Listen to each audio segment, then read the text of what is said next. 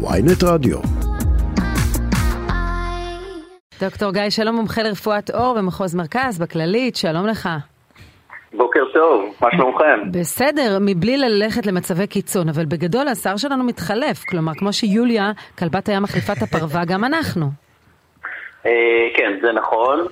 אה, כל בן אדם שיש לו שערות על הקרקפת אה, משיל בסדר גודל של 100 שערות ביום, לפעמים זה נשמע מלחיץ, אבל זה תקין לחלוטין.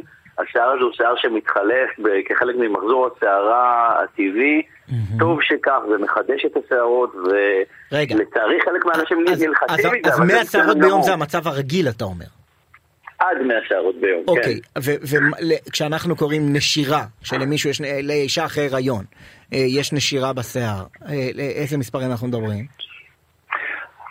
כל נשירה שהיא מעל 100 שערות ביום היא למעשה נחשבת פתולוגית. ברגע שאתה אומר נשירה של 101 שערות, זה כבר פתולוגי. סליחה שנתתי דוגמה של נשים, גבר מקריח לא. ישראלי קלאסי בגיל שלי. אה, קודם כל זה דוגמאות מצוינות, כי זה דוגמאות שונות. נניח אה, אישה שבאמת אחרי לידה, הרבה פעמים אנחנו רואים מצב של אה, נשירה שהוא זמני למעשה. זמני זה, אתה יודע, היום אומרים כל דבר זמני הוא כבר הופך לקבוע, אבל זה לא נכון. למרות שאלו התחושות בדרך כלל אצל המטופלות שלנו, אנחנו לפעמים מקבלים את המטופלת אה, ואתה מרגיש שיש חרדות מאוד עמוקות ו... ובהלה, אבל ללא באמת סיבה, כי נשירה שהיא אחרי לידה נניח, היא נשירה שהיא זמנית לתקופה של כן. עד אה, כמה חודשים לאחר הלידה, והיא מה, ש... מה שנקרא self-limiting, ולרוב זה... זה מפסיק מעצמו ולא דורש התערבות ומיותר להתערב. ויש היום דרכים הדוגמה... להתערב ולמנוע אה, נשירת שיער גם במקרים הכרוניים? אז התשובה היא שכן. תראה, נשירת שיער זה, זה נושא מאוד רחב, יש המון סיבות.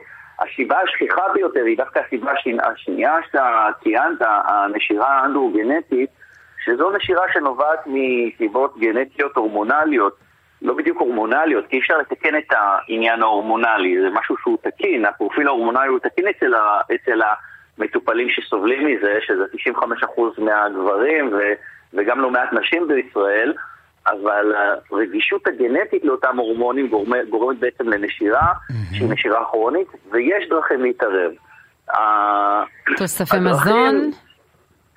אה, זו, זו טעות נפוצה, אה, רוב המטופלים מאמינים שבאמת אה, זה משהו שקשור לתזונה ולצערי הרב גם הולכים ושורפים כספים מטורפים, כמות כספים מטורפת על תוספי תזונה שמתחילים בדרך כלל ב-200-300 שקל לחודש.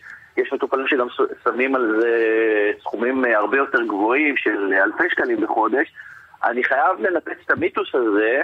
אה, אין אה, הוכחות חד משמעיות לתוסף תזונה כזה או אחר שבאמת תורם ועוצר נשירה. אז מה כן? אין לנו... אין לנו, אין לנו תשובה חד משמעית אה, בעניין הזה, להפך. אני דווקא, הנטייה שלי היא פחות ללכת לכיוון הזה. אז מה כן לסיום? לנו תכשירים אה, לשימוש מקומי שניתנים במסגרת סל הבריאות ושירותי קופות החולים של מדינת ישראל, שזה תכשירי מינוקסי 5 או מינוקסידיל.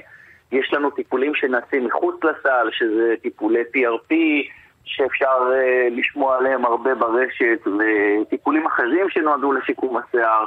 אה, היריעה מאוד רחבה וכל אה, מטופל צריך להישקל לגופו בהתאם למצבו. כן, אבל מה שאמרת, לא, לא צריך להוציא מאות שקלים על כל מיני קופסאות ויטמינים למיניהם, אלא אפשר דרך קופת החולים לקבל אה, טיפול. או כרטיס טיסה לטורקיה. דוקטור גיא שלום.